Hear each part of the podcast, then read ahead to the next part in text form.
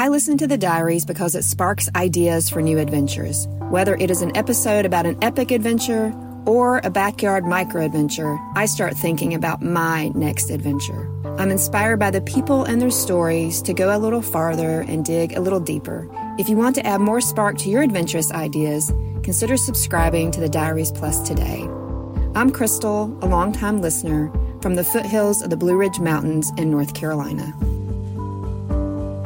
Thanks to everyone who has subscribed to the Diaries Plus. It's been awesome, and you're powering the show as we move into the future. If you're interested in subscribing today, there's a link in the show notes. Please join. Now, on to the show.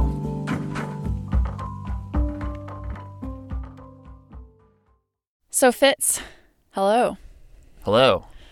Today, or maybe this month, the Diaries turns 15 years old.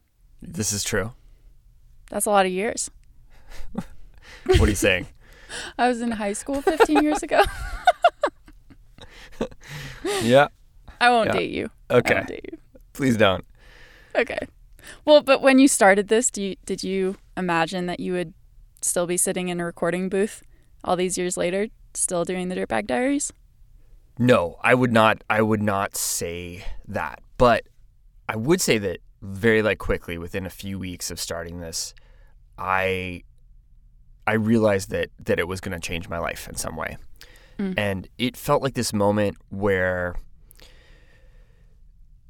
I'd said yes to an idea, and I I didn't know what that meant, but I said yes to it, and I committed it, and it just felt like I was like pulling away from from shore.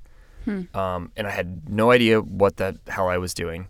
And then all of a sudden, it's like it's happening, and it's like mm-hmm. there's some momentum to it, and part of it's you're reacting, and then you're learning how to say yes to more things. And there, there's a point I think in every creative or every adventurer's life, like in climbing or if you're a skier, in the beginning you just sort of have to say yes i'll go try this thing that's intimidating to me and and you do that more and more and you keep saying yes. And then there becomes a point where you, you sort of learn to say no sometimes too being like well th- that doesn't that doesn't quite feel right or or i look at this and and just because i have have the time to do it doesn't mean i should right now. And um, you know in the mountains that keeps you safe um, in creativity that keeps you on course. It, it keeps you moving forward. But that ability to say yes in the beginning and and too like when you're stuck in a rut to to new things is is so important because I believe mm-hmm. that creativity is a form of optimism. And it is that is just so powerful the ability to say yes to something whether that's yes to a friend or yes to an opportunity. And that's what I did 15 years ago but I had no idea you know where it would lead. Hmm. And and now i have more control over the vision and more uh, authorship in in where i i think i want to go. And that's cool. Well, we're all glad that you said yes to that. well i am too because it's been the coolest journey. And not always easy but super rewarding. And i'm grateful for everyone who's listening and has followed along through all these years Well, today we bring you guys a story about what happens when you say yes. Four friends, an idea, a sailboat, and a destination. it sounds so simple Until it isn't. i'm fitz I'm Cordelia. You're listening to the Dirtbag Diaries.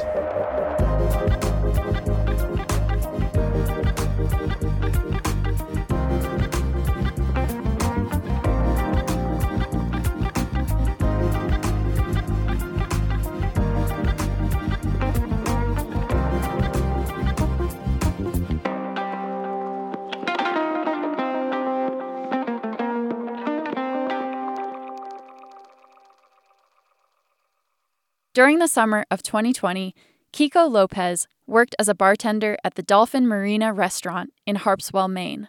He was a film major at the University of Tampa, but he'd come home to Maine when the country shut down due to COVID. And as the fall semester approached, Kiko found himself dreading a semester of film classes taught over Zoom. In mid July, Kiko's friend Elliot Pressman, who also worked at the Dolphin Marina, approached him with a question. So I was behind the bar and, you know, I was kind of towards the end of the shift. So I was grabbing all these bottles, cleaning them. And then he comes up to the bar after his shift is done. He goes, Yo, uh, I heard you're not going back to school in the fall. So I was like, Yeah, like, probably not. Sounds like hell. um, and he was like, I, Well, I'm going on this sailing trip down to the Bahamas. And I'm curious, would you want to go? And I was like, Serious? yeah, I want to go. At 19 years old, Kiko had never set foot in a boat before. But he thought, why not? Seems like the perfect time to get away from screens and try something new. Elliot owned a 36 foot sailboat named the Red Sky, and he had a lot of experience sailing. He'd done that trip from Maine to the Bahamas before, so he'd captained the boat. Elliot recruited two of their other friends for the trip too Owen Ginty and Tucker Grout. Tucker had some sailing experience, but Owen was brand new, just like Kiko. The three other guys were all in their early 20s. So I was kind of like the little brother in like all of these situations. In August, Kiko and his friends sat down to map out their route. They traversed the East Coast offshore until they got to Florida, stopping at ports along the way to restock. From Florida, they'd send the final stretch to the Bahamas. They'd explore the island for a few weeks, sail back to Florida, and then everyone but Elliot would fly back to Maine. They planned the whole trip to take five or six months, knowing they might have some weather delays. Once they had their route, the four guys chose a date to push off into the ocean October 25th, the day after the Dolphin Marina restaurant closed for the season. In the months before they set sail, they spent most of their free time preparing for the trip. So we have to make sure that the boat that we're going to be on is safe enough to be out there for that long period of time. So there were a lot of things that needed to get fixed, that needed to get redone. We first thing we did was we hauled the boat out. So we pulled the boat out of the water, put it up on dry land. They repainted the bottom and coated sections with zinc so that bacteria and algae wouldn't eat away at the wood. They installed new rigging lines, refinished the cockpit, bought gear to last them several months. They stocked the pantry with provisions and serviced the engine. I was driving everywhere all over Maine trying to find like different things. We needed a new timing belt for our engine. Like I learned how to do an oil change on a boat. I learned so many different things. I honestly don't even remember if I can remember them all. So did so they give you a crash course at all in sailing and how to run everything before you left or were you just kind of thrown in the deep end? Um, I'd like to say I was just kind of thrown in the deep end. Um, I didn't really know what to expect because I had never done something like that. Um, so I did my best at like researching. I watched videos, tried to learn like the terminology and all of this stuff. For the two weeks before their launch date, the four guys slept on the sailboat just to get used to the tight space. Then, on the morning of October 25th, Kiko, Owen, Tucker and Elliot woke up on the boat at sunrise. A bunch of their friends and family gathered at the Dolphin Marina to see them off. I was nervous. I was definitely nervous because I had never done something like this before. I didn't know what to expect. Um, it's dangerous. Like I don't know. Like we could die, like just get caught in a hurricane. But at the same time, I was excited because once you kind of let all those nerves go through, like thinking like all the bad stuff, then you kind of start to think about all the good things. And you get really excited about that.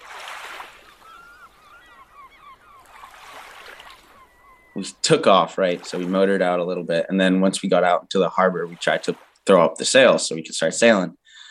One of the hooks that hooked onto a clamp broke right as we were trying to leave. So like everyone could still see us and we're just like not moving. And uh so everyone's like, what's going on? Like, are they turning around? Like, what's going on? And we had actually just broken one of our clamps. So we couldn't pull up our head sail or our mainsail. So it was so messed up. So we were like, shit. So we had to we had to go up, fix that. It took us about like 15 minutes to fix that, get a new clamp, and then we finally got out.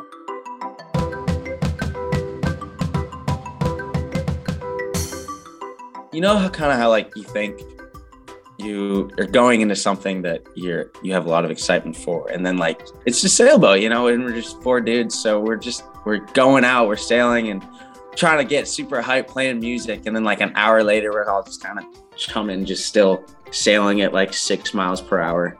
It's like yeah. You got too hype way too quick. So it's, it's Turn off the music. yeah. You're like, all right, dude, that's enough of Avicii.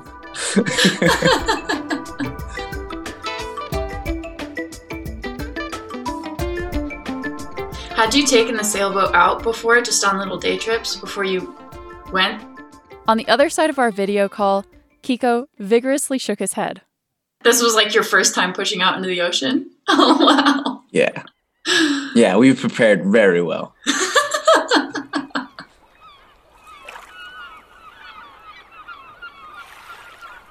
It took the guys about four hours to get far enough out into the ocean that the land disappeared from view. That first day on the water, Kiko learned more about crewing a sailboat than he had in the past six weeks of watching YouTube videos. So we had our our main sail, um, which was connected to the boom, and then we had our head sail. If the wind is blowing harder, you want less surface area because you don't want to push the boat too hard, depending, because then you could rip your sail or something bad is mm-hmm. going to happen. So you really want to be like cautious, and that that sucked because every time we'd have to change the 90 to the 150 or the 150 to the 90 you have to physically go up to the to the front of the boat pull down this sail roll it up fold it up put it in a bag then take out the other one unfold it clip it in and then you have to haul it back up all the way and so like you're doing this in like six foot seas as you're like rocking back and forth like bumping up and down like falling off the is so there's like a lot of like balancing that we had to kind of get used to like my sea legs like I had to get sea legs within the first like two days.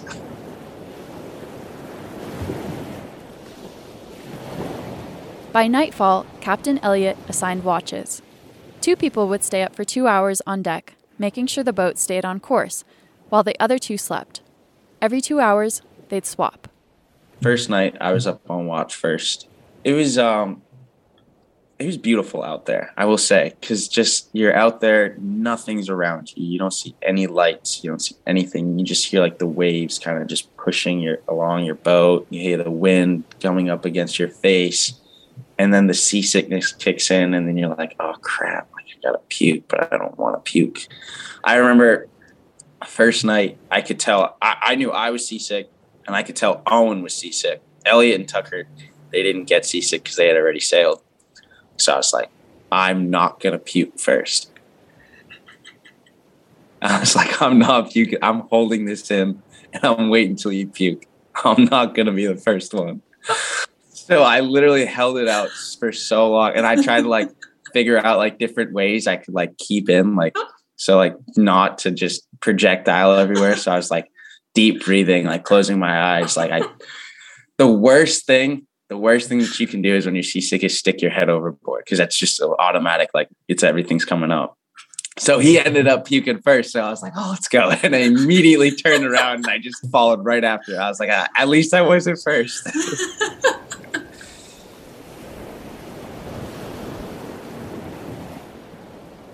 Kiko and Owen did make it through the night and tried to keep some food down the next day as they made their way south towards Massachusetts.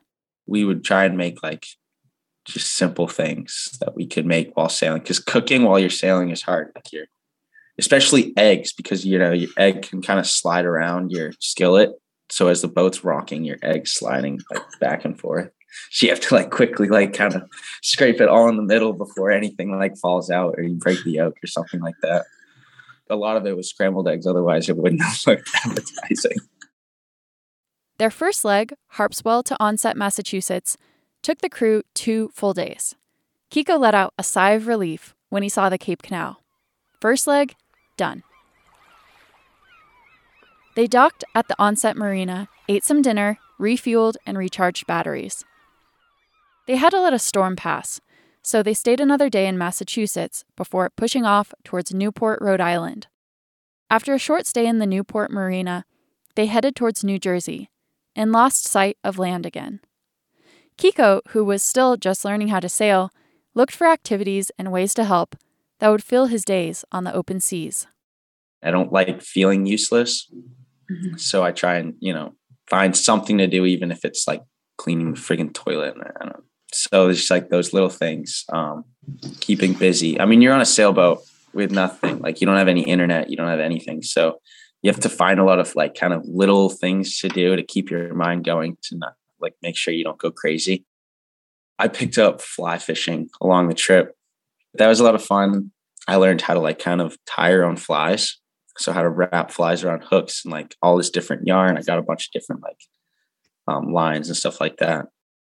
Another thing, I learned how to like braid like rope and stuff like that. So I made a lot of like necklaces, bracelets, stuff like that. I, I'd find shells or rocks that I thought were cool along the trip, pick those up, drill holes through them, try and make them like a necklace or little charms for my friends. Cause I figure, you know, I, I'm going broke as this trip keeps going along.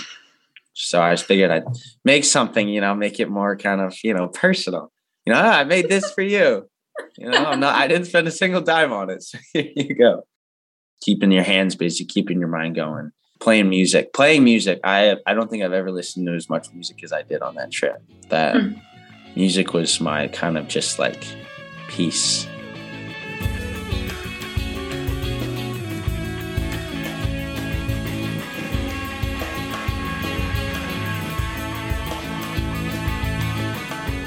A few days later, they docked in New Jersey, restocked food, and then pushed off towards Hampton, Virginia. That leg would be their longest at sea so far, five days before they'd see shore again. By this time, it was mid November. We were about 70 to 80 miles offshore of Delaware.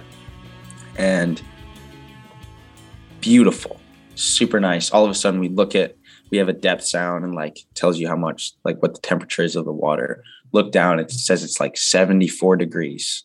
The water's 74 degrees out in the middle of the ocean. So we're like, what? Like, okay, we're in no rush to get anywhere.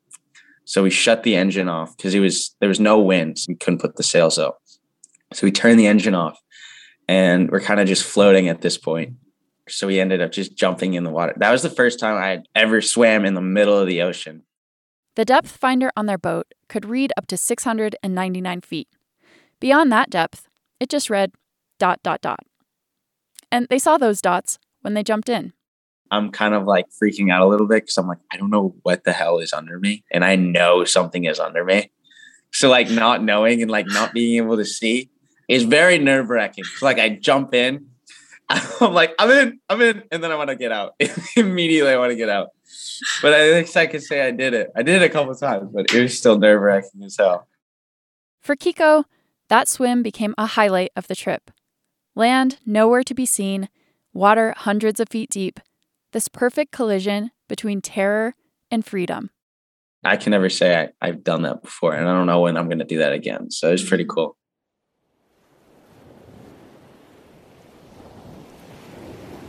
But soon, the thrill of that swim wore off. The guys got back to work, hoisting sails, navigating, and managing their boredom. They still had several days at sea before they got to Virginia. So that leg, without leg was pretty crazy because that was like a consistent, like you don't have any reception. You don't see anybody. You just occasionally see the other sailboat or the huge 400 foot cargo ship or whatever. Mhm. That trip probably was the most eventful in terms of kind of drama. Sleeping head to foot every night, crammed in close quarters, only seeing each other day in and day out, it all started to take its toll on Kiko, Elliot, Tucker, and Owen. Put four dudes in a confined space on a boat for a long period of time where they can't go in their own like room and shut the door. We didn't even have doors. Some shit's gonna happen, you know. Elliot, our captain, one thing that he said to me at the beginning of the trip, um, if he could, he would have four of him running this boat. I was kind of like, well, shit, dude, like that's not gonna happen. One evening off the coast of Delaware, the four guys started having a conversation in the cockpit. Elliot voiced some frustration that the other three had turned the engine on earlier that day without asking him. And that turned into a bigger accusation of crew members not taking the trip seriously enough and not pulling their weight. Tensions rose.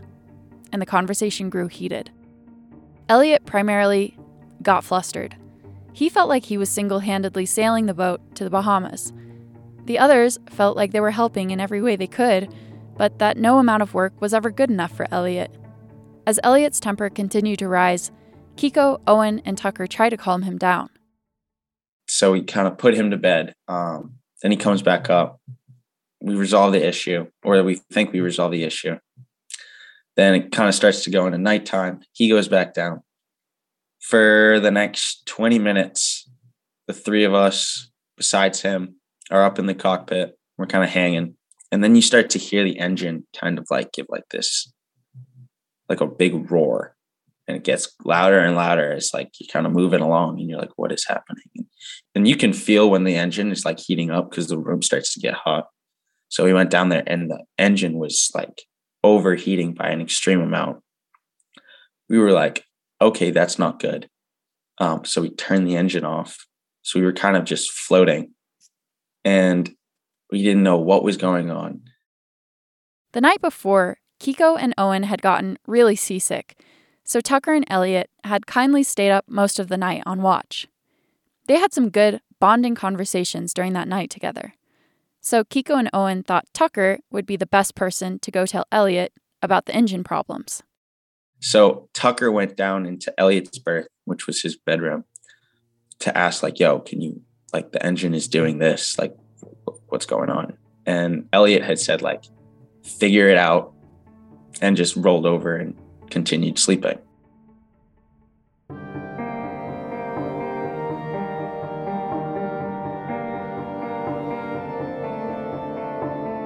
More after a break. Support for the diaries comes from Ketone IQ. As I've been getting more and more into longer runs and bike rides, I found myself fighting with my mind. As the miles extend, I feel like my reactions get slower and I make more mistakes, like tripping or falling, or just kind of feeling slightly out of sync descending on the bike. On those big days, I've been using Ketone IQ to help my brain keep fueled and sharp. I want to have fun, not bonk. Here's the science ketones already exist in your body. When you push up against your boundaries, your body begins to convert stored fat into ketones, which your brain prefers consuming. With Ketone IQ, I feed my brain so my muscles can use the glucose I get from whatever else I eat on the trail. Riders of the Tour de France have been taking the same approach. I am definitely not as fast, but I can apply the same thinking. Give it a try. You save 30% off your first subscription order at ketone.com backslash dirtbag diaries. Once again, that's ketone.com backslash dirtbag diaries. The link is in the show notes. Please check it out. Support comes from Kuat Racks.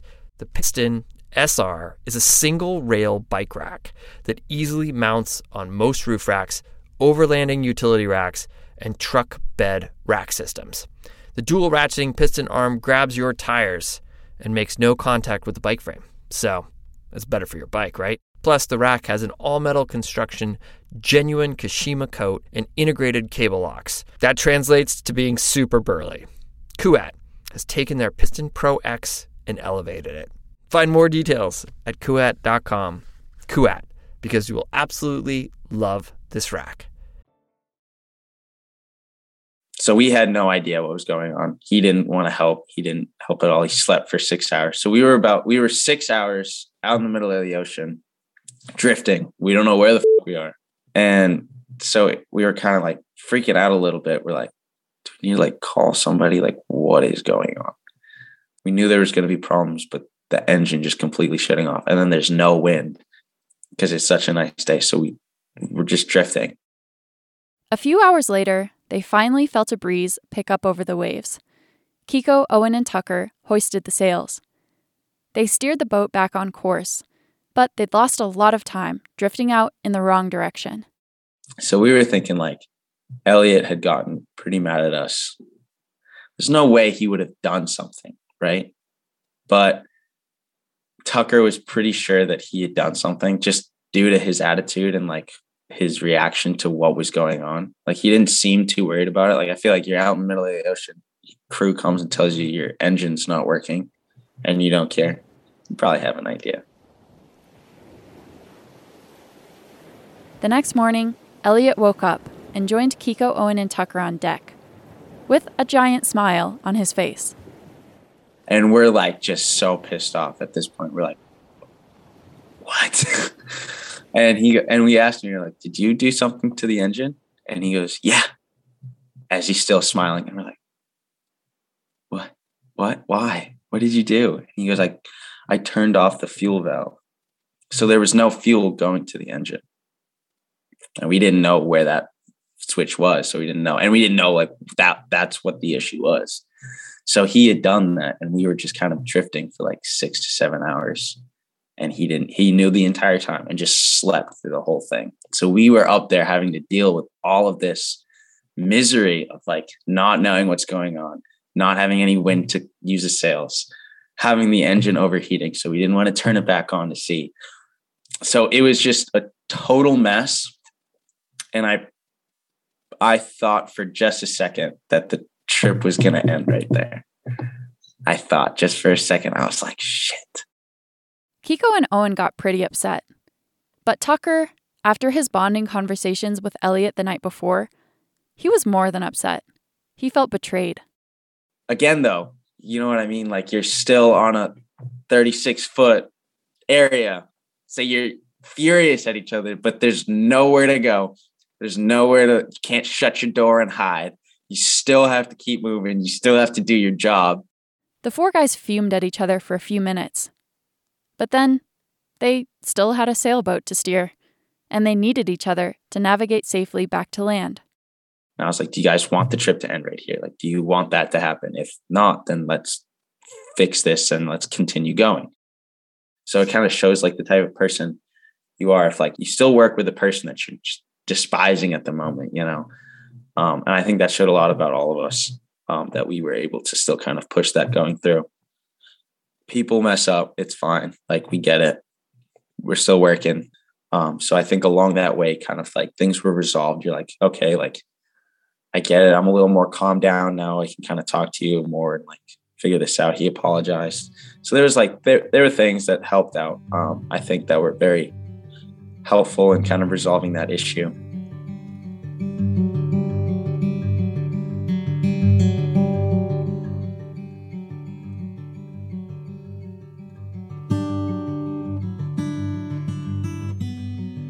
A few days later, the team touched down in Hampton, Virginia.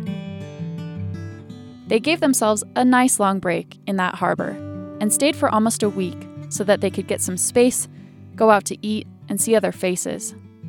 From Hampton, they motored for a week through the Intercoastal Waterway, which is a series of inland canals, lagoons, rivers, and bays that ships use to traverse the southern East Coast.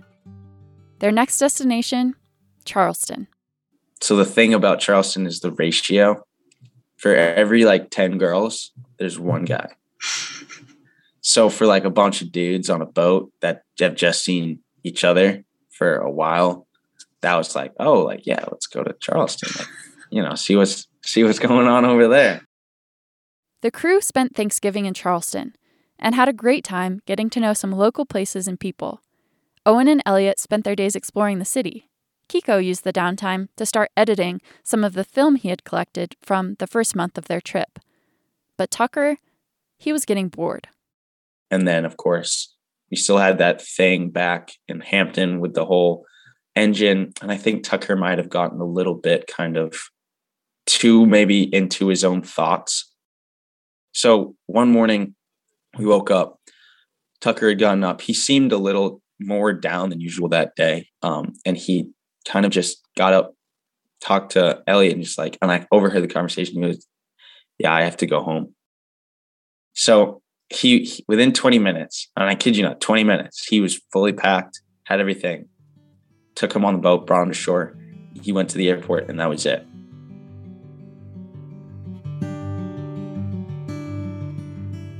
Tucker leaving dampened the mood on the whole trip. Owen took it pretty hard. But he, Kiko, and Elliot pressed on towards Florida. They switched around their night watch rotation, which, without Tucker, left them all a little low on sleep. But about a week later, Kiko, Elliot, and Owen arrived in West Palm Beach, Florida. From there, they just had the final 120 mile stretch to the Bahamas.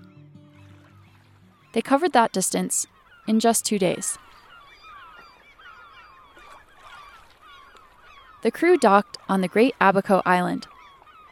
They slipped into shorts and flip flops and started the adventure they'd been dreaming of since they left Maine. The coral reefs down there are ridiculous, and I recommend anyone that goes down there to for vacation or whatever to definitely go diving in the coral reefs Hmm. because it's beautiful. Um, the amount of fish, different fish that you can see, like clownfish. I didn't even know there was a clownfish, but it looks like a clown. It's it's, it's really cool. The guys also swam with sharks and went diving in old shipwrecks. They tried local food and got to know some residents of the various islands. They spent several weeks enjoying island life and then sailed back to West Palm Beach in early February 2021.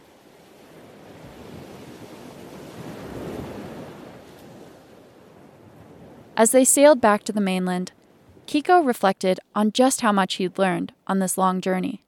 knowing that I can handle the boat by myself, knowing how to handle certain situations, like what has happened so far, um, how can we make those things be prevented in the future. So all those things kind of together made me a lot more confident, and uh, I wasn't that you know 19 year old little boy that began on the trip not knowing anything. I was now now the 19 year old little boy that knew more than he left. You know.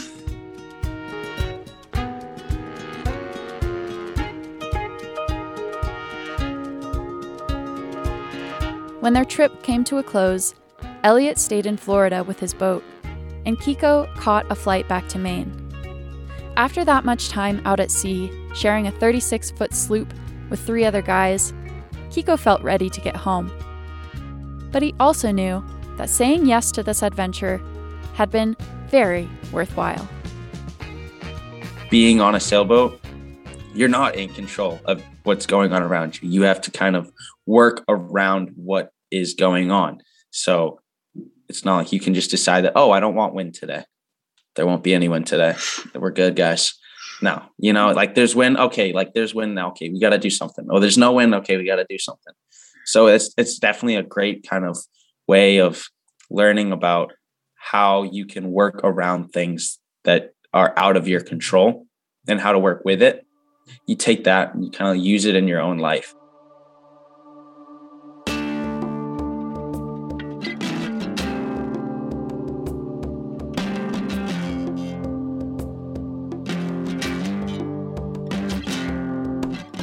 Thank you, Kiko, for sharing your story. Our stories come from friends, from friends of friends, and from you, our community. You guys rock. If you have a compelling idea for a guest or story lead, please give us a shout. You can use the submission form on our website, dirtbagdiaries.com. Music today from Bradley Carter, Sun Searcher, John Barry, Kai Engel, Publish the Quest, and Brennan O'Connell. The tracks are courtesy of the artists or Free Music Archive. Jacob Bain and Nice Koto composed our theme song. You can find the links to the artists at our website, dirtbagdiaries.com. This episode was produced by Cordelia Zars with additional production help from Ashley Langholtz, Becca Cahall, and me, Fitz Cahall. Illustration by Walker Call, graphics by Anya Miller. Becca Cahall is our executive producer. I'm Fitz Cahall, and you've been listening to the Dirtbag Diaries. Thanks for tuning in.